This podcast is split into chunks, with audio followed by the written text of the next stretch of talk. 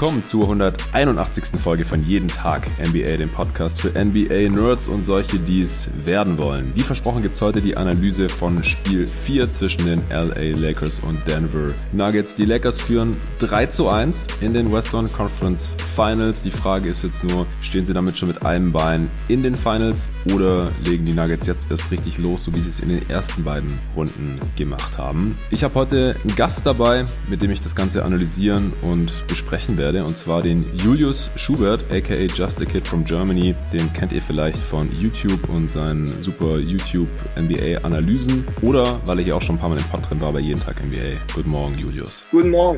Ja, cool, dass du am Start bist. Vielleicht erstmal eine Frage zum Game, und zwar, denkst du tendenziell, dass die Lakers jetzt schon quasi durch sind, oder hast du bist ja Lakers-Fan oder LeBron-Fan, verfolgst die Lakers schon die letzten beiden Regular Seasons intensiv. Hast du jetzt noch ein bisschen Schiss von den Nuggets und dem, was sie eben in den letzten beiden Runden gezeigt haben, auch gegen ein super Team wie die Clippers es ja eigentlich waren, oder bist du jetzt mittlerweile schon relativ selbstbewusst, dass die Lakers quasi in den Finals stehen? Ich war von Anfang an selbstbewusst, was die Chancen der Lakers angeht. Ich denke, dass man schon mit einem Bein quasi in den Finals steht. Ich möchte da Denver nicht unterbewerten. Ich habe sie schon abgeschrieben, nachdem sie gegen die Clippers 3:1 hinten lagen. Man darf ihnen kein Momentum geben, man darf ihnen kein Selbstbewusstsein geben, aber ich denke, sie werden auf jeden Fall sich noch wehren. Es wird da auf jeden Fall noch zu einem Kampf kommen, aber ich denke schon, dass die Lakers, wenn sie das mit viel Fokus und mit viel Einsatz auch zu Ende spielen, dann sollte das eigentlich reichen, denke ich. Heute Nacht hat es auch gereicht, 114:108. Also relativ knapp. Es gab keine richtige Crunch-Time am Ende. Es gab noch ein bisschen Foul-Game, aber so wirkliche Chancen, das Spiel nochmal zu drehen und hier nochmal einen Sieg zu holen, die Serie auszugleichen, hatten die Nuggets am Ende nicht mehr. Die Lakers haben über weite Strecken dieses Spiels geführt. Eigentlich quasi von Beginn an, waren dann auch viel zweistellig vorne, mal mit 12 Punkten. Am Ende wurde es nochmal ein bisschen knapp, aber so wirklich gefährlich wurde es dann nicht mehr. Wir gehen da gleich im Detail drauf ein. Vorher möchte ich ein paar Shoutouts machen für meine 4 neuen Supporter. Also in der letzten Folge habe ich keine Shoutouts gemacht, als ich mit dem Ole Frex hier in aller Herrgottsfrühe über Celtics gegen Heat gesprochen habe. Das hole ich jetzt heute nach. Also seit der vorletzten Folge sind 4 neue Supporter dazugekommen. Ein All-Star, ein Starter und 2 Bankspieler. Die Bankspieler, denen habe ich jetzt auf SteadyHQ eigentlich gar keinen Shoutout zugesichert gehabt, aber zurzeit mache ich das trotzdem, einfach weil ich mich so freue, dass derzeit so viele neue Supporter dazukommen. Da kriegen selbst die Bankspieler hier einen Shoutout im Podcast. Der All-Star ist der Ruven Weiß, das ist mein alter Point Guard aus meinem Heimatverein. Der hatte schon angekündigt, dass er jetzt auch supporten will, weil er auch ein Hörer ist, ein treuer Hörer, auch von Anfang an. Ich habe ihm noch versucht, ihm das auszureden, weil er mich auch so schon auf verschiedenste Arten unterstützt hat hier bei Jeden Tag NBA, war noch nie im Pod drin, aber hinter den Kulissen ist er ein ziemlich wichtiger Mann. Er hat sich jetzt trotzdem nicht nehmen lassen und deswegen kriegt ihr natürlich dann auch einen Shoutout. Danke dir, Ruven. Dann hat der Lukas Diermeier die Startermitgliedschaft für ein ganzes Jahr abgeschlossen. Vielen Dank, Lukas. Und als Bankspieler hier im Jeden Tag NBA-Team sind dazugekommen der Tobias Schaffhauser und der Jannik Gossler. Vielen Dank euch, Jungs. Ja, und Julius, du hast auch noch eine kleine Ankündigung zu machen. Und zwar bringst du eine Modelinie an den Start. Willst du, bevor wir gleich über das Game sprechen, das hier mal ein bisschen anteasern? Der Launch steht kurz bevor. Was kannst du dazu den Hörern jetzt schon verraten? Genau, also am 3. Oktober kommt meine eigene Modemarke an den Start. Das Ganze nennt sich Improve Sportswear, verbindet quasi Sport mit Motivation und ist einfach was, worauf ich schon ewig Bock hatte und was ich hier dann jetzt auch zum ersten Mal wirklich ankündigen kann. Ich habe schon so ein bisschen geteasert auf meinen Plattformen, aber heute hier bei Jonathan im Podcast das richtig ankündigen. Also am 3. Oktober, richtig coole Sache, gibt dann auf jeden Fall auch noch mehr Infos, aber an dieser Stelle natürlich auch danke, dass ich das hier ein bisschen teilen darf. Ja, klar. Ja, danke dir. Ja, freut mich immer, wenn Jungs aus der deutschen NBA-Community irgendwelche kleinen oder größeren Projekte auch an den Start bringen, wenn die irgendwie Merch machen oder versuchen sonst noch neben dem eigentlichen Content, den sie normalerweise auch größtenteils for free raushauen. Also Jeden Tag NBA ist ja bis dato zumindest 100% for free. Deine ganzen YouTube-Videos gibt's auch for free. Du hast ein paar. Bei dir kann man ja auch supporten, dann kann man die YouTube-Videos früher sehen. Genau. Aber früher oder später dann kann jeder auch deine Videos sehen, oder? Genau, also man kann jedes Video als Supporter 24 Stunden eher sehen und ich habe noch Bonusvideos, drei kleine Videos, also einmal ein Setplay-Video im Monat, einmal eine Wurfformanalyse und einmal ein Signature-Move-Breakdown, exklusiv für Kanalmitglieder, aber das ändert nichts daran, dass quasi jeden zweiten Tag ein ganz normales Video kommt, was halt die Mitglieder 24 Stunden eher sehen können, aber was dann halt natürlich für alle online kommt, ganz normal. Ja, also du hast da auch massiven Output, also wenn ihr Just a Kid from Germany auf YouTube noch nicht ausgecheckt habt, dann tut das, das sind wirklich ausführliche Videos und wer schon mal ein Video selber produziert hat, ich habe das während meines Journalismusstudiums auch gemacht, der weiß, wie viel Arbeit dahinter steckt, deswegen checkt dann gerne ab 3.10. Julius Improve Sportswear aus, vielleicht ist da was für euch dabei, was ihr euch anziehen möchtet, was ihr bestellen möchtet und dann hat er da auch noch ein bisschen was von. Ja, unterstützt gerne Leute, die Content machen für euch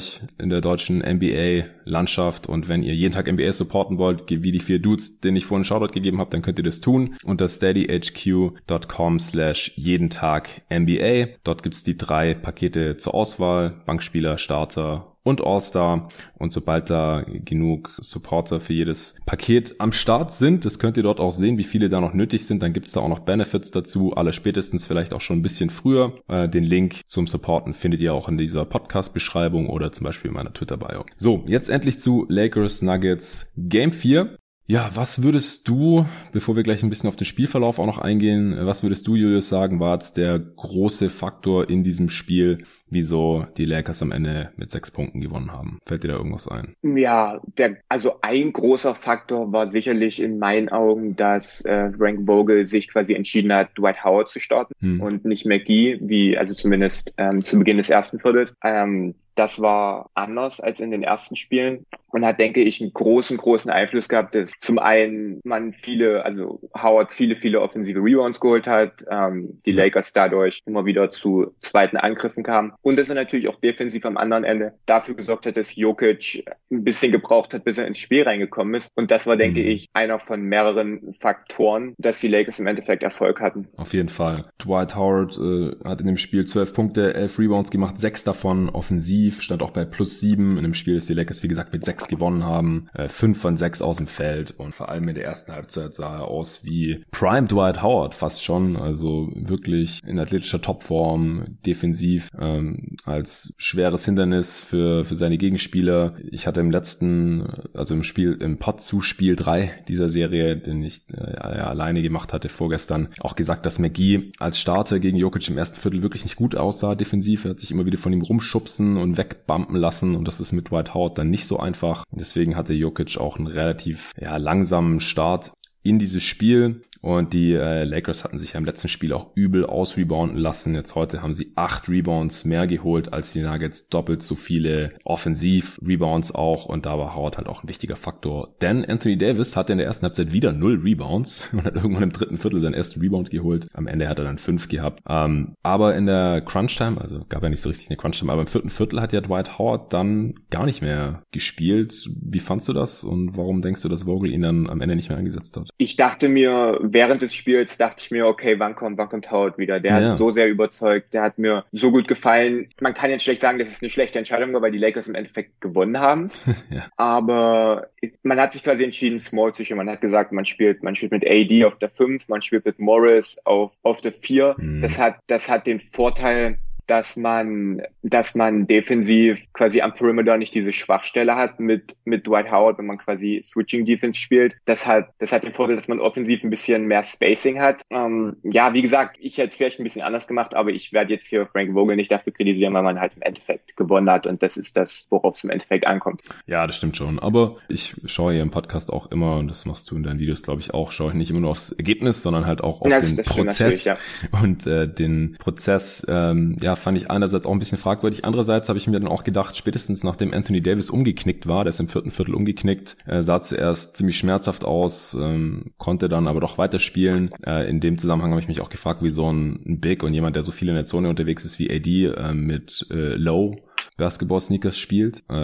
Ich als jemand, der auch schon relativ oft umgeknickt ist in seiner, in Anführungsstrichen, Basketball-Karriere, ich spiele nie mit niedrigen Schuhen, weil einfach das Umknickrisiko noch mal ein bisschen höher ist. Aber das nur als kleiner Exkurs. Anthony Davis, nachdem er umgeknickt ist, dann auch sichtbar eingeschränkt, vor allem in der lateralen Beweglichkeit. Also am Perimeter war er dann einfach nicht mehr so schnell unterwegs und dann defensiv halt auch als nomineller Fünfer besser aufgehoben, denke ich mal. Ist jetzt nicht so, dass Markieff Morris jetzt total der Lockdown-Defender am Perimeter ist. Aber vielleicht hat das auch noch eine Rolle gespielt. Und Dwight Howard, du hast es gerade schon angesprochen, der sah halt auch am Perimeter. Also da sieht man ihm sein Alter schon an. Ich kann mich noch erinnern, in seiner Prime vor, ja, weiß nicht, 9 oder 10 Jahren, da hat er teilweise nach Switches Derrick Rose vor sich gehalten bei Magic gegen Bulls. Das hat sich bei mir ins Gedächtnis eingebrannt. Also da war er einfach ein absoluter Lockdown-Defender, war ja auch mehrmals Defensive Player of the Year, völlig zu Recht. Aber heute Jamal Murray zum Beispiel nach dem Switch, wenn die mit Pick-and-Roll switchen, dann kann ihn einfach nicht vor sich halten. Da spaziert er jedes Mal an Dwight Howard vorbei. Und das ist dann halt schon eine defensive Schwachstelle.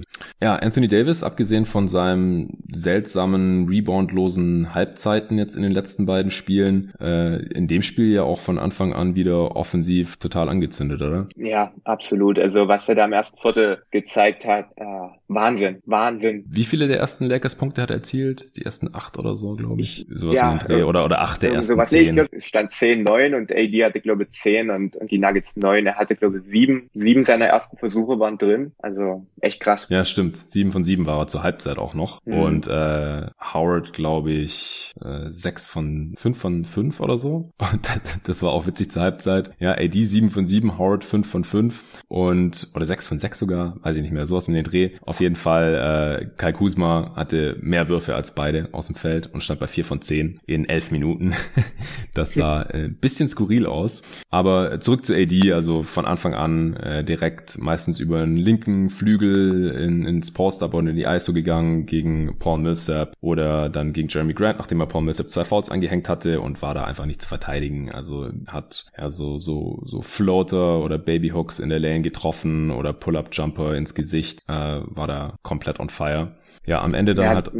Ja, Denver hat quasi, sorry, dass ich nicht unterbreche, aber ja, Denver hat quasi am Anfang gesagt, okay, dann wir werden nicht doppeln. Mhm. Und das hat natürlich mega in Davis halt quasi in die Karten gespielt. Ja. Und dann, als sie dann angefangen haben zu doppeln und zu trappen, da hat man dann auch schon gemerkt, dass er quasi Probleme hat, daraus Kapital zu schlagen, Probleme hat als Playmaker, als Decision-Maker. Aber ja, ich habe es nicht wirklich verstanden, warum Denver da nicht von Anfang an das so gespielt hat, sondern da wirklich Millsap und Grant da quasi alleine auf dieser Insel gelassen hat. Aber als sie dann das Adjustment gemacht haben, hat mir das dann besser gefallen von Denver. Definitiv. Also Davis hat am Ende auch in Anführungsstrichen nur 34 Punkte gehabt. Also wenn man jetzt nur die ersten paar Minuten gesehen hat, hat man gedacht, wo soll das hinführen? Also macht er jetzt irgendwie den Großteil der Lakers-Punkte in diesem Spiel, wenn er so weiter so verteidigt wird, dann macht er mindestens 50 oder so. Ja, am Ende 34 bei 10 von 15 aus dem Feld. Also nachdem er 7 von 7 gestartet ist, dann auch nur noch 3 von 8 über das restliche Spiel. Aber 13 von 14 von der Linie. Einen seiner 3 Dreier getroffen. 3 Turnovers. Also hoch effizient. Was sind das? 34 Punkte aus 22 Shooting Possessions oder aus 25 Possessions, die er beendet hat. Hat aber auch noch 3 Assists gehabt. Und bis er dann umgeknickt ist, hat er auch besser verteidigt als im letzten Spiel, oder?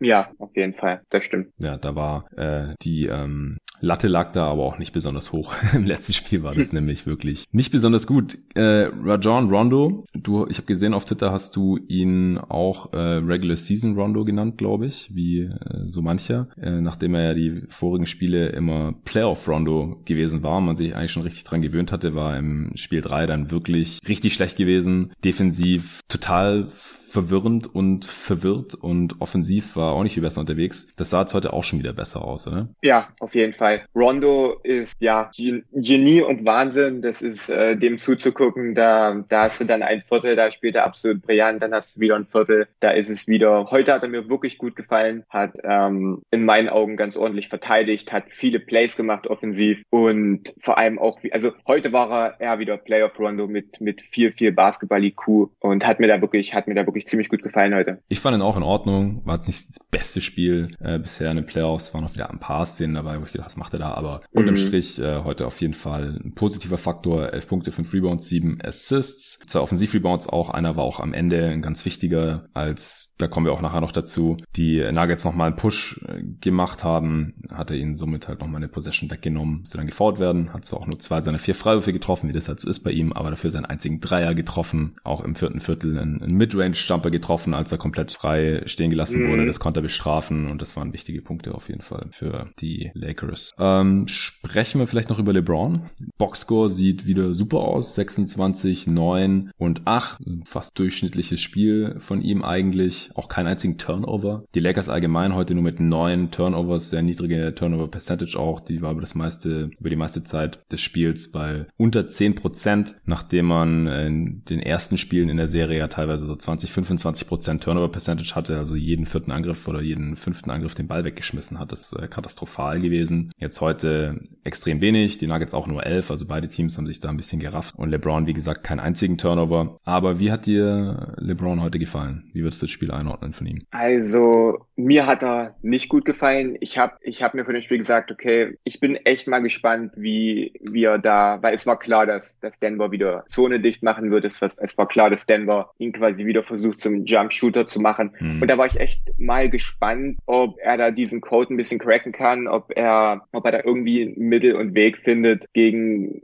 diese Wand, die Denver da quasi aufbaut. Das war in Spiel 4, also in dem heute, hat mir besser gefallen, dass er im Vergleich zum dritten Spiel mehr versucht hat, das Spiel schnell zu machen. Ja. Das war in den ersten beiden Spielen, hat mir das gut gefallen. Im dritten, da habe ich auch übrigens ein Video zu gemacht, wie die Lakers quasi wirklich mit 4 Transition-Basketball in den ersten beiden Spielen überzeugt haben und das dann in Spiel 3 überhaupt nicht der Fall war. Das ging heute besser. Also jedes Mal, wenn er quasi den Ball hatte, gereboundet hat, den ersten Pass bekommen hat, hat er wirklich versucht zu pushen. Aber sobald es dann ins Halbfeld ging und die Offense ein bisschen stagniert ist und Denver wirklich die Zone zugemacht hat, früh rotiert ist und unter die Ballscreens gegangen ist, man hat wirklich gesehen, LeBron fühlt sich absolut nicht wohl. LeBron hat viele, viele Würfe genommen, nachdem er lange gedribbelt hat und lange stand und sich nichts bewegt hat. Davon war, ich weiß nicht, ob bis heute überhaupt ein Jumpshot heute reingegangen ist von LeBron. Ich glaube einer. Also ein Dreier hat er ja auch. 1 von 3.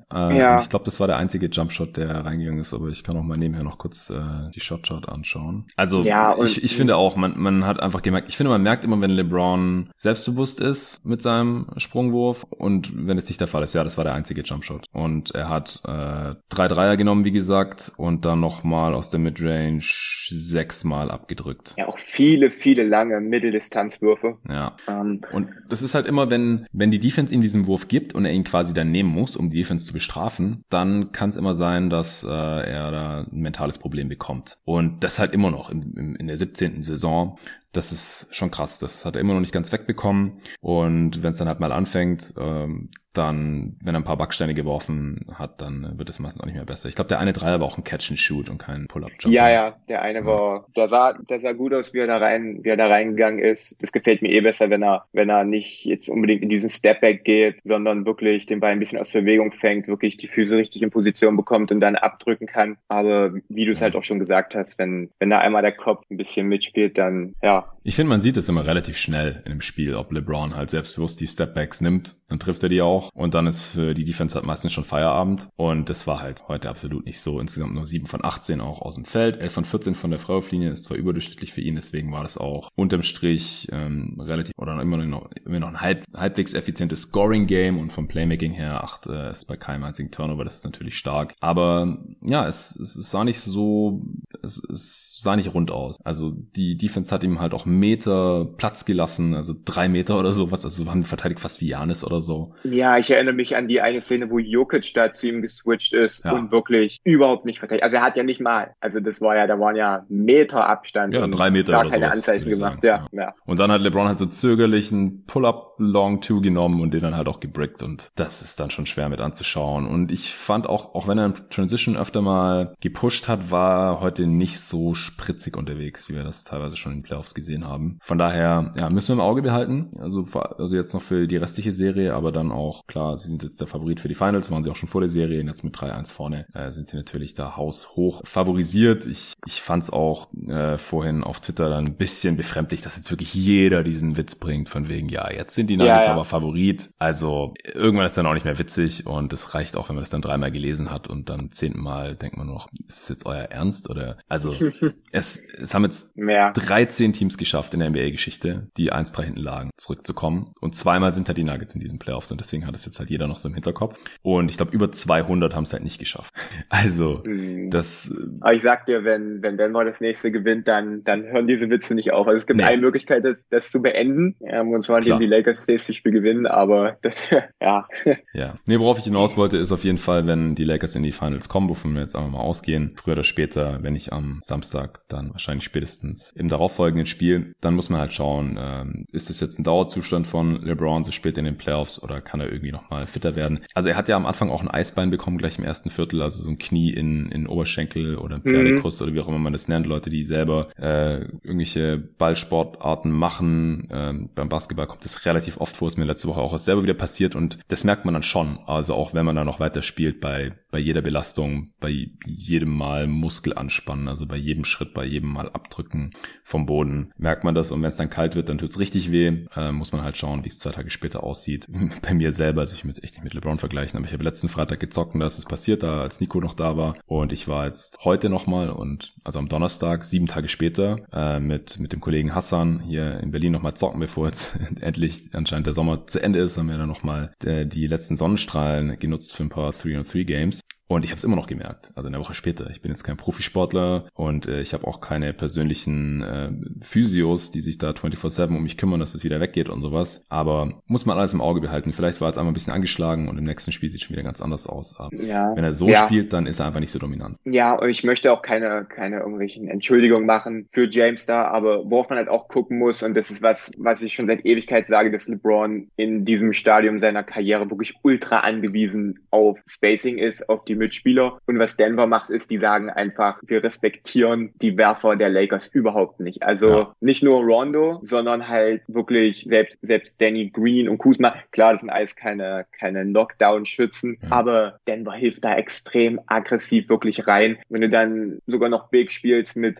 Howard und McGee, dann wo soll das Spacing herkommen? Es gibt sicherlich Möglichkeiten, das zu schlagen. Ich würde mir zum Beispiel wünschen, dass man LeBron ein bisschen mehr im Post agieren lässt und da vielleicht mit ein paar Setplays versucht, ihm dann ein paar Touches zu geben, oder dass man eventuell dann auch auf Matchup-Hunting zurückgreift, was wir wirklich schon oft gesehen haben in diesem Jahr. Es gibt da Möglichkeiten, das zu schlagen, und ich möchte auch keine Ausreden machen, aber das Lakers-Spacing ist sicherlich auch ein großer Faktor, und das ist wahrscheinlich auch einer der Gründe, warum man dann sich im Endeffekt am Ende entschieden hat, dass man halt Small spielt mit Morris und Davis, aber das ist auf jeden Fall auch was, woran die Lakers und das der Coaching-Staff im Endeffekt noch dran arbeiten wird. Wie siehst du denn den Faktor vertikales Spacing? Da hatte ich es mit Arne vor ein paar Folgen hier im Pod davon, also Arne ist ein großer Verfechter des Small Balls mit AD auf der 5, und ich habe aber auch auf Twitter von Lakers-Experten schon gesehen, dass man jetzt auch den Big Ball nicht komplett verteufeln sollte, selbst in der Offense und was Spacing angeht, weil halt McGee und Dwight Howard halt auch immer ihren Defender binden, selbst wenn sie im Dunker-Spot rumstehen, weil sobald man von denen weg hilft, kriegen die halt einen Lob-Pass und können das Ding einfach reinstopfen. Wie siehst du den Faktor vielleicht noch als ganz kurzen Exkurs, würde mich interessieren. Denkst du, das ist ähnlich viel wert wie jetzt ein Markieff Morris oder so, der irgendwie in der Corner steht, aber von dem halt dann auch aggressiv weggeholfen werden kann? Oder denkst du auch, dass offensiv Small Ball definitiv immer besser ist? Also ich würde jetzt nicht unbedingt sagen immer besser. Ich denke jetzt am Beispiel der Lakers und am Beispiel von LeBron ist es sicherlich ein Vorteil. Und klar klingt es in der Theorie gut, dass man da die Lob-Threads hat, oder was man auch am Anfang von diesem Spiel gesehen hat, dass auch AD geholfen hat, dass er halt von Millsap verteidigt wurde und von Grant und nicht von Jokic, obwohl er natürlich auch gegen Jokic ganz gute Karten hätte. Es klingt sicherlich in der Theorie gut, dass man quasi diesen Dunker im Dunkerspot hätte, aber bis auf Rondo und bis auf LeBron hat man halt auch nicht wirklich jemanden, der diesen Lob dann werfen kann, und es gab auch heute in diesem Spiel wieder viele Situationen, vor allem als Denver dann angefangen hat, Davis zu trappen und zu doppeln, wirklich einige Situationen, wo wo Howard dann frei stand. Und solche Leute wie KCP und Danny Green und Kuzma, selbst Caruso, die haben dann halt nicht dieses schnelle Reaktionsvermögen, um dann halt auch sofort und vor allem auch diese Präzision im Pass. Mhm. Und ja, aber also ich würde schon sagen, dass das Spacing mit Shootern da langfristig mehr Potenzial hat, vor allem als auf dieses Lakers-Team bezogen. Ja, okay. Ja, also Howard direkt im ersten Viertel 8 Punkte, 8 Rebounds schon gehabt. AD hatte 14 Punkte im ersten Viertel und LeBron hat, nachdem Davis da kurz seine Show abgezogen hat und dann die Nuggets ihre Defense auch umgestellt haben, dann aber auch losgelegt und direkt mal 10 Punkte im ersten Viertel gemacht durch Drives, ja, sein Dreier, Cuts, einen guten Cut auch gehabt, wo er dann einen Pass von Dwight Howard, der ein bisschen off war, aber noch fangen konnte, nach einem Spin dann auch finishen konnte. Was wolltest du sagen? Ja, und wenn ich jetzt überlege, ich habe jetzt hier keine Zahlen und Statistiken vor mir, aber ich erinnere mich jetzt an einen Lob in diesem Spiel. Ich möchte sagen, das war von Rondo zu, ich weiß gar nicht was, zu also zu Howard hatte einen Alley-Oop, glaube ich. Ja, aber ich möchte sagen, das war einer. Mhm. Und sicherlich kann das Davis hat im vierten Viertel auch einen. Davis hat im vierten Viertel auch einen Alley-Oop, nachdem er umgeknickt war. Oder? Oder war das ein normaler Pass? Weiß ich nicht mehr. Auf jeden Fall hat er einen Dank gehabt. Ich weiß es nicht. Ich erinnere mich an einen, das war glaube ich aus einem normalen Pick-and-Roll-Action. Aber ja, es war auf jeden Fall nicht so, dass die Lakers gesagt haben, okay, gut, jetzt, da haben wir jetzt eine Schwachstelle gefunden, da ist immer wieder der Lob da, das bestrafen wir jetzt. Also das habe ich jetzt auf jeden Fall nicht gesehen. Ja, das stimmt auf jeden Fall. Also das ist nicht so, dass die Lakers den Nuggets hier die Alley-Oops um die Ohren knallen, wenn McGee und Howard drauf sind. Also McGee hat auch noch ein paar Minuten bekommen dann von der Bank, 5 Minuten. Also das fand ich gut, dass man da geguckt hat, dass man ihn halt nicht in diesen Jokic-Minuten aufs Feld lässt, weil McGee ist halt wirklich dünn. McGee ist groß und deswegen fällt es nicht sofort auf, weil er halt wirklich riesig ist, aber McGee ist dünn und McGee ist halt echt nicht kräftig, der lässt sich wirklich rumpushen und das dann in Verbindung mit defensiven Fehlern und vielleicht nicht so ganz der Aufmerksamkeit und dem ganz hohen Basketball-IQ sah das halt gegen Jokic am Anfang echt schlecht aus und deswegen halt auch ein ganz großer Faktor, dass man irgendwie geschafft hat, dass man ihm Minuten gibt, weil er durchaus schon seinen Wert hat, aber halt nicht in den Minuten, wo Jokic spielt. Das fand ich auf jeden Fall sehr gut. Ja, McGee hat einfach einen hohen Körperschwerpunkt auch, wenig Core-Strength und das ist einfach schlecht dann in der Post-Defense gegen einen wie Jokic. Ja, ich denke, müssen wir noch ein bisschen über die Nuggets-Spieler sprechen und was die so gemacht haben, denn sie waren zwar über das gesamte Spiel immer ein paar Punkte hinten, aber sie waren halt auch dran. Also sie waren meistens so zwischen 5 und 10 Punkten hinten, aber halt immer noch in Schlagdistanz, so Two-Possession-Game oder sowas. Und ein Riesengrund war natürlich Murray, wir haben es vorhin schon erwähnt, dass er am Anfang da mit Anthony Davis mithalten konnte und halt auch direkt irgendwie 8 Punkte gemacht hat oder sowas und hat halt wirklich die Pick-and-Roll-Defense der Lakers ziemlich seziert. Was hast du da so gesehen? Ja, also zu Jamal Murray, ich arbeite doch gerade an einem Video, wo ich mir so ein bisschen sein Scoring ein bisschen detaillierter anschaue. Nice. Also absoluter Wahnsinn. Also der kann werfen von überall, vor allem was er in diesem Spiel auch gezeigt hat, an Finishes, also wirklich wie clever er da Finishes und wie clever er da den Ball abschirmt und auch wirklich den Kontakt sucht und da die Shotblocker irgendwie eliminiert und vor allem auch die Pick-and-Roll-Defense der Lakers liest, ob es jetzt Hedge and Recover beziehungsweise Show and Recover Defense war, attackiert Mismatches, wenn geswitcht wird. Also und dann halt auch viele dieser Zirkuswürfe, die jetzt vor allem auch in diesem Spiel sind, wo du hast das Gefühl, dass wenn halt der Ball die Hand verlässt, dann geht das Ding rein und ohne auch noch irgendwas anderes als das Netz zu berühren. Also wirklich Hut ab. Ich kann mich ja nicht mal wirklich nach den ersten paar Spielen aus der Utah-Serie wirklich skeptisch, ob er das halten kann, aber das ist jetzt nicht einfach mal nur eine Hot Streak, die öfter mal vorkommt. Der scheint schon wirklich diesen enormen Sprung gemacht zu haben. Also das ist Wahnsinn. Ja, also Jumpshot fiel heute nicht so. Auch keinen seiner 3-3er getroffen. Also ich finde auch 3-3er-Versuche ein bisschen enttäuschend von ihm, aber scheint einfach nicht das Selbstbewusstsein heute gehabt zu haben von Downtown und die Lakers haben ihm auch nicht wirklich viel offene Dreier gegeben, aber sie hatten auch ein bisschen Glück, dass er die dann nicht getroffen hat. Das ist sie haben ihn dann angefangen zu trappen. Ja, stimmt, sie haben ein paar Mal auch getrappt und er ist dann halt auch nicht der Playmaker, dass er das dann auch immer gleich bestrafen kann. Mhm. Also es gibt schon Mittel und Wege, ihn einigermaßen irgendwie einzuschränken. Er hat zwar jetzt heute auch wieder 32 Punkte gemacht, 8 Assists, aber halt auch 4 Turnovers. Gute Quoten, alle 8 Freiwürfe, 12 von 20 aus dem Feld, aber halt 0 von 3 von hinter der 3, wie gesagt. Aber er hatte ein paar richtig, richtig heftige Finishes in der Zone, wie du gerade schon gesagt hast, wilde Floater getroffen. Also selbst wenn der Defender mal da ist, findet er noch eine Lösung und halt dieser krasse Layup an LeBron vorbei. Also er ist beidbeinig hochgestiegen von einem Schritt innerhalb der Freiwurflinie, würde ich sagen, und hat erst den Ball so nach hinten gezogen, als würde er Tomahawk Slam, und hat ihn dann aber wieder runtergenommen und an LeBrons Hand vorbei, weil ich denke, den Dunk hätte er geblockt, so ähnlich wie Kawhi Leonard mal so einen Tomahawk von ihm geblockt hat in der letzten Serie. Das wollte er wahrscheinlich nicht nochmal. Ja, genau, mit dem Mittelfinger dann noch. Das wollte er wahrscheinlich nicht nochmal, so ein Meme.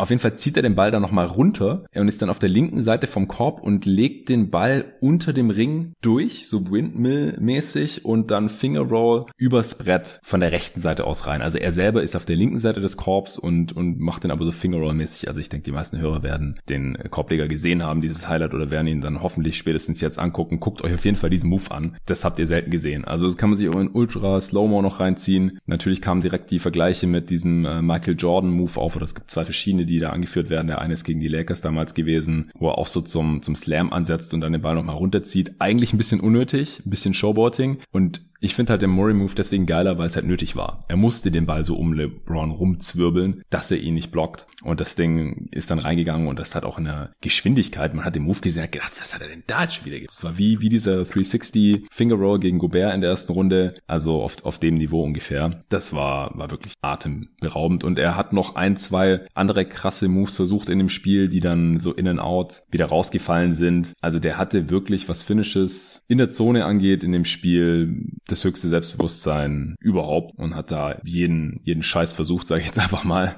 Circus-Shots, und die wirklich auch gut getroffen heute. Nur wie gesagt, schade, dass der Dreier nicht auch noch gefallen ist, weil das wäre halt nötig gewesen in dem Game heute, um das dann noch irgendwie zu drehen. Ja, also Murray direkt losgelegt wie die Feuerwehr. Ein großer Grund, warum die Nuggets dranbleiben konnten über lange Zeit.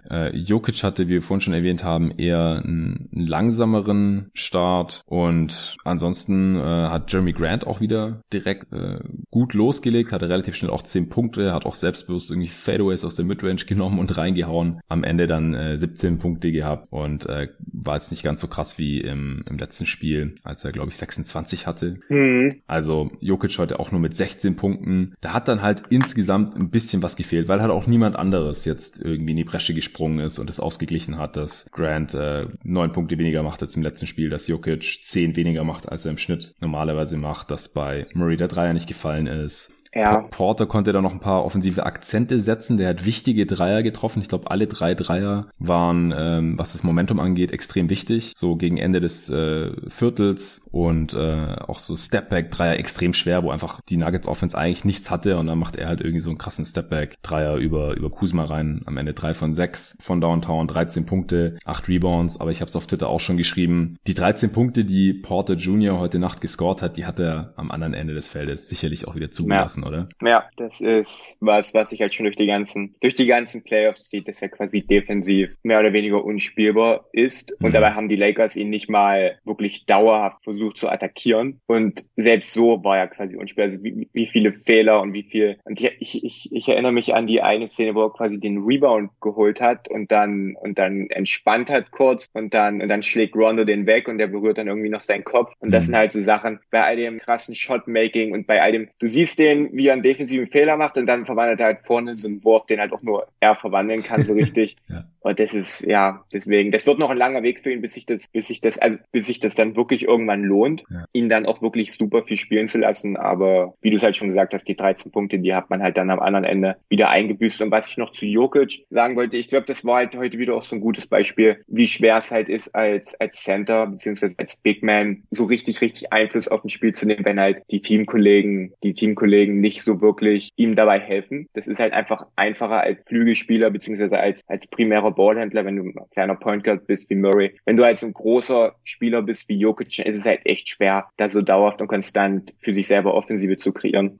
Ja. Und das war, denke ich, auch ein ganz, ganz großer Faktor. Und dass die Lakers halt auch am Anfang super viel versucht haben zu switchen, und dass sie dann halt die Mismatches nicht wirklich bestrafen konnten, beziehungsweise die Lakers halt wirklich auch einen guten Job gemacht haben, diese Mismatches dann wieder auszugleichen, indem man dann wieder zurückgeswitcht ist und all solche Sachen. Also da muss ich dann Aber da muss ich den Lakers wirklich auch ein Lob aussprechen, wie sie da Jokic verteidigt haben heute. Ja, also die Lakers-Defense allgemein heute sehr viel wacher und konzentrierter und vielleicht auch besser gecoacht.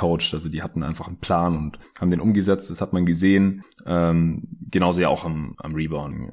Das ist einfach auch ein Effort-Stat. Und wie gesagt, heute auch dominiert. Ja? Und deswegen mache ich mir da auch überhaupt keine Gedanken, dass Davis einen Rebound geholt hat. Also ich weiß nicht, war es am Ende einer? Nee, 5 hat er am Ende im Boxscore stehen. Okay, aber es war auf jeden Fall ewig, bis er den ersten geholt hat. Ja, Mitte des dritten Viertels oder so. Ja, und Rebounding ist kein individueller Job. Rebounding ist Teamarbeit und die Lakers hatten ja keine Probleme zu rebounden. Heute, deswegen mache ich mir da keine Sorgen. Und heute. Und wie oft im letzten Spiel sah das halt schon anders aus. Also wenn du da halt als Superstar Big 2 Rebounds holst und dein Team wird total gekillt, dann musst du dir das anhören. Das stimmt natürlich. Obwohl man natürlich auch ein bisschen bedenken muss, dass er relativ viel am Perimeter unterwegs, relativ viel rausswitcht und halt nicht unterm Korb steht und auch offensiv, dass er quasi, vor allem wenn die Lakers groß spielen, dann halt auch am Perimeter unterwegs ist. Soll keine Entschuldigung sein, aber am Beispiel von heute, ich habe das viel auf Twitter gelesen schon heute wieder und auch die Kommentatoren haben das immer wieder angesprochen, dass Davis nur ein Rebound geholt hat, wie lange das neuer Rekord sein muss und bla, war jetzt heute, denke ich, kein Drama. Das ist richtig. Also wenn das Team trotzdem der Gegner ausreboundet, vor allem auch, wenn der Spieler auf dem Feld ist. Also die Statistik, die habe ich jetzt hier noch nicht zur Hand. Aber ich gehe mal davon aus, dass es so war. Dann kann man dem Spieler keinen Vorwurf machen. Das ist auch diese alte Leier bei Spielern wie Steven Adams oder Brook Lopez oder so, die oftmals wenig Rebounds selber greifen, aber einfach so gut ausboxen, dass das Team immer mehr Rebounds holt als der Gegner, wenn die auf dem Feld stehen. Und dann ist es auch gar kein Thema.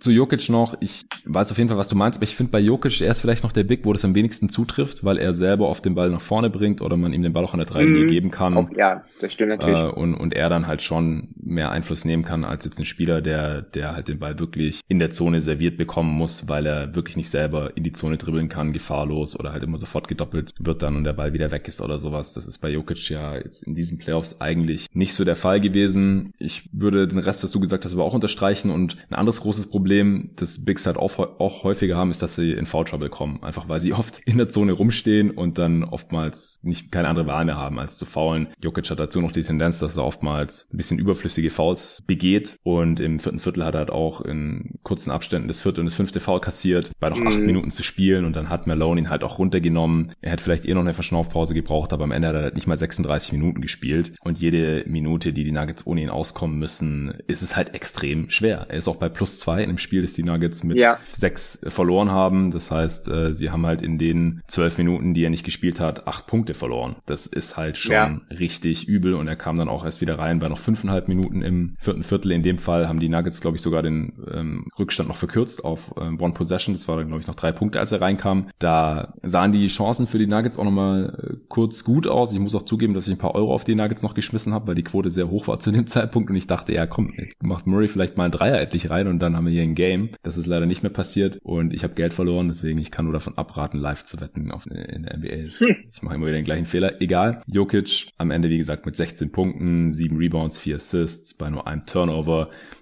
Quoten nicht so toll, 6 von 13 aus dem Feld, hat heute auch ein paar offene Jumper nicht getroffen, was wir so in den Playoffs jetzt auch noch nicht so oft von ihm gesehen haben, aber 2 von 3 Dreier und nur 2 Freiwürfe. Also er konnte jetzt auch echt wenig Fouls schinden heute. Da haben die Lakers wirklich defensiv einen sehr guten Job gegen ihn gemacht. Ja, auf jeden Fall. Und das ist halt auch der Wert von Howard, der sich da in jedem Angriff, von jeder defensiven Possession da irgendwie mit Jokic abseits des Balles halb rumprügelt so ein bisschen. Und dass die Lakers können das halt verkraften, wenn Howard viele Fouls zieht, während das auf Denvers Seite ganz anders aussieht. Und es ist halt so, wenn du dich dann mit deinem Gegenspieler ständig in Hahn hast quasi, dann kriegst mal du das Foul und mal der andere das Foul. Und das ist auf jeden Fall auch einer von Howards Jobs in dieser Serie, dass er da wirklich immer wieder Jokic da wirklich das Leben auch wirklich schwer macht. Und es hat ja auch heute relativ gut funktioniert. Ja, auf jeden Fall. Ja, auch gegen Ende des Spiels, da wäre es halt auch wichtig gewesen, da hat Jokic direkt am Ring was vergeben, Jamal Murray auch. Da gab es dann auch großes Geschrei auf Twitter, dass es ein Foul von LeBron eigentlich war. Der hat da den Wurf von Murray noch ziemlich gut von hinten contested. getestet, wie man es halt auch von LeBron kennt. Er hat keinen Block dafür bekommen. Ich weiß nicht, ob er am Ball war, wahrscheinlich dann wohl nicht. Das war live schwer zu erkennen. Hast du das auch mitbekommen? Weißt du, welches Play ich meine? Ich erinnere mich an die Szene, aber ich habe jetzt auch noch nicht die Wiederholung gesehen, wenn ich ehrlich bin. Ich weiß, also kann ich jetzt echt nicht sagen. Ich erinnere mich auf jeden Fall an die Szene. Das war auch wichtig. Und ich glaube auch, da ist auch direkt danach dann in dem Angriff der Lakers irgendwas passiert. Das ist auf jeden Fall ein ganz, ganz wichtiges Play war. Aber ich kann jetzt echt nicht sagen, ob das Foul war oder nicht. Ja, also ich habe, wie gesagt, auf Twitter habe ich viele Kommentare gesehen, gerade aus den USA, dass LeBron Superstar-Treatment bekommt und Murray halt da eigentlich gefoult wurde und so. Und ich habe es mir dann nochmal da angeschaut. Der Clip wurde gepostet und ich konnte es jetzt ehrlich gesagt nicht so genau erkennen. Also er geht natürlich ein bisschen in den Körper rein, aber das ist jetzt nicht, es war jetzt kein klares Foul für mich. Hätte man eventuell pfeifen können, aber es ist jetzt nichts, wo ich denke, okay, ist irgendwie rigged oder die NBA will unbedingt die Lakers in den Finals sehen oder irgend sowas. Also, keine Ahnung, vielleicht muss ich nochmal aus einem anderen Winkel sehen oder sowas, aber ich habe es weder während dem Spiel schauen, noch als ich den Clip dann nochmal auf Twitter gesehen habe, vorhin vor der Aufnahme, gedacht, dass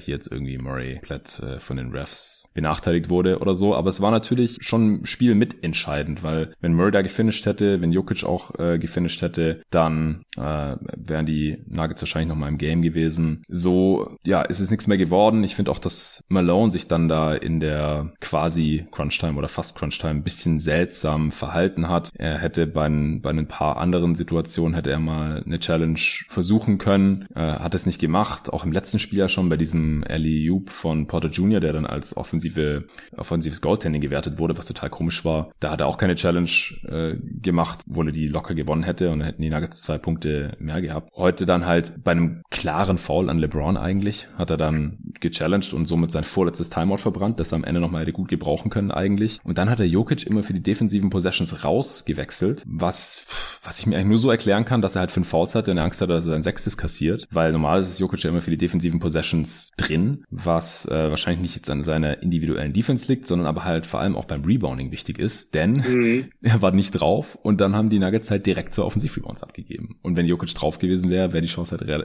viel höher gewesen, dass sowas nicht passiert, oder? Ja, das stimmt. Ja, hast recht. Ja. Vor allem, weil Rondo halt auch den einen Offensiv-Rebound dann geholt hat, da direkt am Ring. Das ist ungünstig gewesen für die Nuggets und das würde ich halt Malone in dem Fall schon anlasten. Weil ich meine, wenn Jokic dann sein 6. Foul so bekommt, dann ist es halt so. Ja? Aber dann hast du es wenigstens probiert, dann hast du dir wenigstens die Chance gegeben. Ja, dann hast du dir wenigstens noch eine Chance. Ja, genau, das würde ich auch sagen. Dann hat man mir jetzt noch die Chance gegeben. Und wenn man den Rebound holt, dann muss man ja entweder sein letztes Timeout verbrennen oder Jokic ist halt nicht drauf im vielleicht wichtigsten Angriff vom ganzen Spiel. Ist ja beides scheiße. Dann. Ja, also. Ich meine, ich kann verstehen, ihn dann rauszunehmen mit 8 Minuten noch im 4. Viertel, wenn man dann sagt, okay, dann, ich möchte nicht für die Crunch-Time haben, aber dann irgendwann muss man dann halt, also in meinen Augen dann auch das Risiko dann eingehen und dann halt auch auf dem Feld stehen lassen. Ja, Jokic hat dann noch einen Dreier probiert, der das Spiel nochmal knapp machen hätte können, hat er auch nicht getroffen, also und Murray geht ganz am Ende auch nochmal einen verballert während des Foul-Games. Ja, ich würde sagen, wir müssen es jetzt nicht für Possession hier noch abarbeiten, denn wie gesagt, wirklich spannend war das dann leider auch nicht mehr. Ja, hast du noch irgendwas loszuwerden zu einem der Spieler oder hast du noch irgendeine Beobachtung gehabt, über die wir jetzt noch gar nicht gesprochen haben in dem Game? Nee, ich denke, wir haben auch lange geredet heute wieder. Ja. Richtig, richtig cool ist. Ich denke mal, wir dürften eigentlich soweit alles abgehakt haben, denke ich mal. Ich denke auch. Oder? Ja. Monte Morris war noch ganz gut auf Seiten der Nuggets. 12 Punkte, 4 Assists. Der war mir noch positiv aufgefallen. Aber ansonsten denke ich auch, dass wir das hier jetzt durchhaben, dass die Lakers die Bretter dominiert haben, haben wir auch schon erwähnt. 25-6 Second Chance Points. Ja, das sind 19 Punkte mehr in dem Spiel, dass sie mit 6 gewonnen haben. Das ist schon fast so der große Faktor gewesen. 17-9 Fastbreak-Punkte auch. Im Halbfeld waren die Lakers wirklich deutlich schlechter als die Nuggets. Das ist schon, das zieht sich schon durch das ganze Jahr und das war auch einer der Schlüssel, warum das in Spiel 3 nicht funktioniert hat. Wenn man die Lakers dazu bekommt, im Halbfeld zu spielen, dann hat man da Probleme und das ist auch das, was ich quasi in meinem Video angesprochen habe. In den ersten beiden Spielen hat man halt durch Rebounds, durch Turnover und vor allem auch viel, was ich krass fand, nach Punkten der Nuggets sofort schnell gemacht und dann eigene Punkte wieder gemacht und wenn man dann halt wie im letzten Spiel in den ersten 3 Vierteln Spielen keine Turnover erzwingt und das ganze Spiel über nicht reboundet. Und man hat es dann auch gesehen, man hat dann im vierten Viertel mit der Zone-Defense, die wir auch ein bisschen gesehen haben zu Beginn des Spiels heute, hat man es dann geschafft mit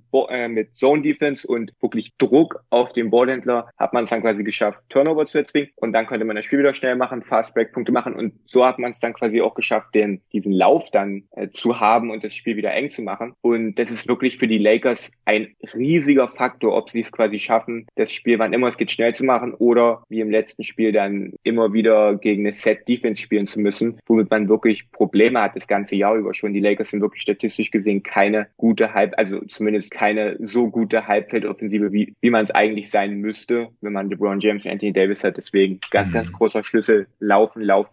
Ja, in dem Spiel jetzt auch hier laut Clean the Glass 98,8 Points per Play für die Lakers im Halbfeld. Das ist richtig mies, unter 100. Ja. Und die Nuggets 111 rund. Also das ist ein Riesenunterschied, die Nuggets im Halbfeld. Sehr, sehr, sehr viel besser. Aber wie gesagt, die Lakers mit doppelt so vielen Offensiv-Rebounds, quasi was die Offensiv-Rebounding-Percentage angeht. Und in Transition hat es halt auch deutlich besser geklappt. Die Lakers sind mehr ins Laufen gekommen und haben sehr viel effizienter auch in Transition gescored. 150 Points per Play, die Lakers in Transition und die Nuggets nur 100. Das ist schon sehr, sehr deutlich. Ja, und die Zone hast du gerade auch nochmal angesprochen. Also die Nuggets haben ja auch Zonenverteidigung teilweise gespielt. Ich finde es schon krass, mittlerweile alle 4 Teams in den Conference Finals spielen relativ viel Zonenverteidigung. Und das ist halt echt was man vor ein paar Jahren noch nicht gesehen hat. Das galt als total gimmicky. Ich glaube, Carlisle hat es beim 2011er Titelrun der Mavs, hat er Zone eingesetzt, auch gegen die Heat dann in den Finals, wenn mich gar nicht alles täuscht. Und das war damals halt so total, was macht der da?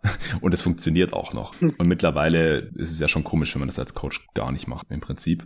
Aber das ist ein Thema, das wir jetzt hier nicht auch noch ausrollen müssen. Vielleicht noch ganz kurz dein Take zu den Eastern Conference Finals. Wer Favorit ist, ist wahrscheinlich auch klar beim Stand von 3-1. Aber was war dein Tipp vor der Serie und was ist jetzt dein Tipp für Miami gegen Boston? Mein Tipp vor der Serie war, dass man Miami nicht unterschätzen sollte. Dass ich hatte jetzt nicht wirklich was getippt. Also ich habe es nicht irgendwie auf Social Media geschrieben, weil du weißt, wie das ist mit Tipps. Da macht man sich schnell angreifbar, dann auch vor allem im Nachhinein. Das habe ich schon selber einige Male gemerkt. Ich hatte mir so ein bisschen gedacht, also ich dachte, dass es über 7 Spiele geht, weil sich da die Teams zumindest auf dem Papier und von den Matchups her qualitativ echt nicht so viel nehmen, in meinen Augen. Ich finde es aber echt krass, was Miami da macht. Vor allem, ich finde, man kann das Coaching von Eric Spoelstra da nicht genug loben. Also wirklich absoluter Wahnsinn. Ja, auf jeden Fall. Du hast gesagt, du hattest keinen Tipp vor der Serie. Hattest du einen Favoriten oder so? Ich hatte nicht wirklich einen Favoriten. Ich wurde jetzt schon mal gefragt, was ich als besseres Finals-Matchup mir vorstellen kann für die Lakers, ob da Boston oder Miami. Das ist auch so eine Frage, die lässt sich, denke ich, schon beantworten. Also ich hatte jetzt nicht wirklich einen Favoriten, wenn ich ehrlich bin. Also ich bin auch wirklich überrascht, dass das Miami da Boston so gut handelt momentan. Bin ich echt mal gespannt, ob Boston es da schafft, irgendwie zurückzuschlagen. Aber ich möchte es schon fast bezweifeln. Ja, also ich glaube auch nicht, dass die Celtics jetzt 3 Spiele in Folge gewinnen. Wobei man halt sagen muss, die 3 Siege der Heat waren alle knapp. Ja.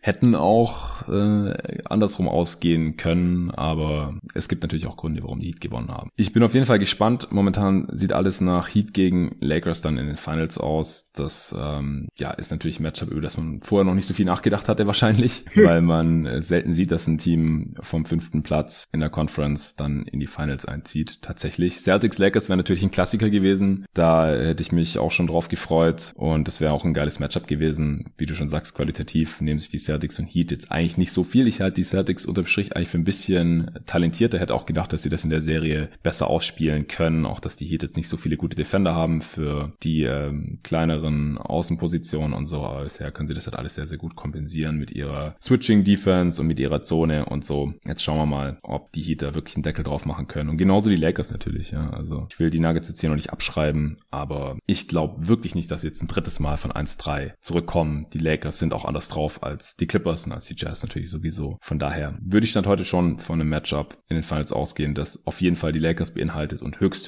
wahrscheinlich auch Miami. Aber da sprechen wir dann nochmal in einem anderen Pod drüber, vielleicht auch wir beide zusammen. Auf jeden Fall. Ansonsten bedanke ich mich bei dir, dass du jetzt heute hier am Start warst, Julius. Jetzt ist es gleich 7 Uhr morgens. Ich muss jetzt gleich mal den Pod noch hier fertig machen und dann geht er raus für die Hörer. Ich denke, dass ich morgen früh keinen Pod aufnehmen werde nach Heat gegen Celtics, denn ich habe heute Abend was vor und das verträgt sich nicht so gut mit nachts dann noch live das Game schauen, beziehungsweise ich werde es wahrscheinlich noch live schauen, aber wahrscheinlich dann kein Pod morgens direkt aufnehmen. Es ist auch Wochenende, samstags werden nicht so viele Pods gehört wie unter der Woche an den Wochentagen. Deswegen werde ich mir da Zeit nehmen mit der Analyse dieses Spiels. Entweder es ist eine Serienanalyse, weil die Heat gewonnen haben, oder es ist nochmal ein bisschen spannender geworden, weil die Celtics nochmal eins gewonnen haben. Schaue ich dann, wann der Pod kommt. Vielleicht am Sonntag nach Spiel 5 Lakers gegen Nuggets, wo die Serie dann auch schon durch sein könnte. Das lasse ich jetzt alles mal ein bisschen auf uns zukommen, aber Sonntag und aller spätestens Montagmorgen, denke ich, gibt es den nächsten Pod hier bei Jeden Tag NBA und dann geht es auch steil weiter, entweder mit weiteren Spielen in den Conference Finals, bis die durch sind, oder dann mit den Finals, aber ich glaube, die können frühestens am 1.10. beginnen, wenn mich gerade nicht alles täuscht. Das könnte also ein paar Tage Pause geben, die fülle ich dann aber bestimmt irgendwie hier bei Jeden Tag NBA. Danke allen Supportern auf steadyhq.com/jedentagNBA. Ich hoffe, es geht so weiter, denn dann kann es auch so weiter mit Jeden Tag NBA gehen in der kommenden Saison. Und ansonsten freut euch auf Improve Sports von Improve Sportswear, heißt es, oder? Genau. Improve Sportswear auf den Launch am 3. Oktober von Julius. Ich bin gespannt und bis zum nächsten Mal. Mach's gut.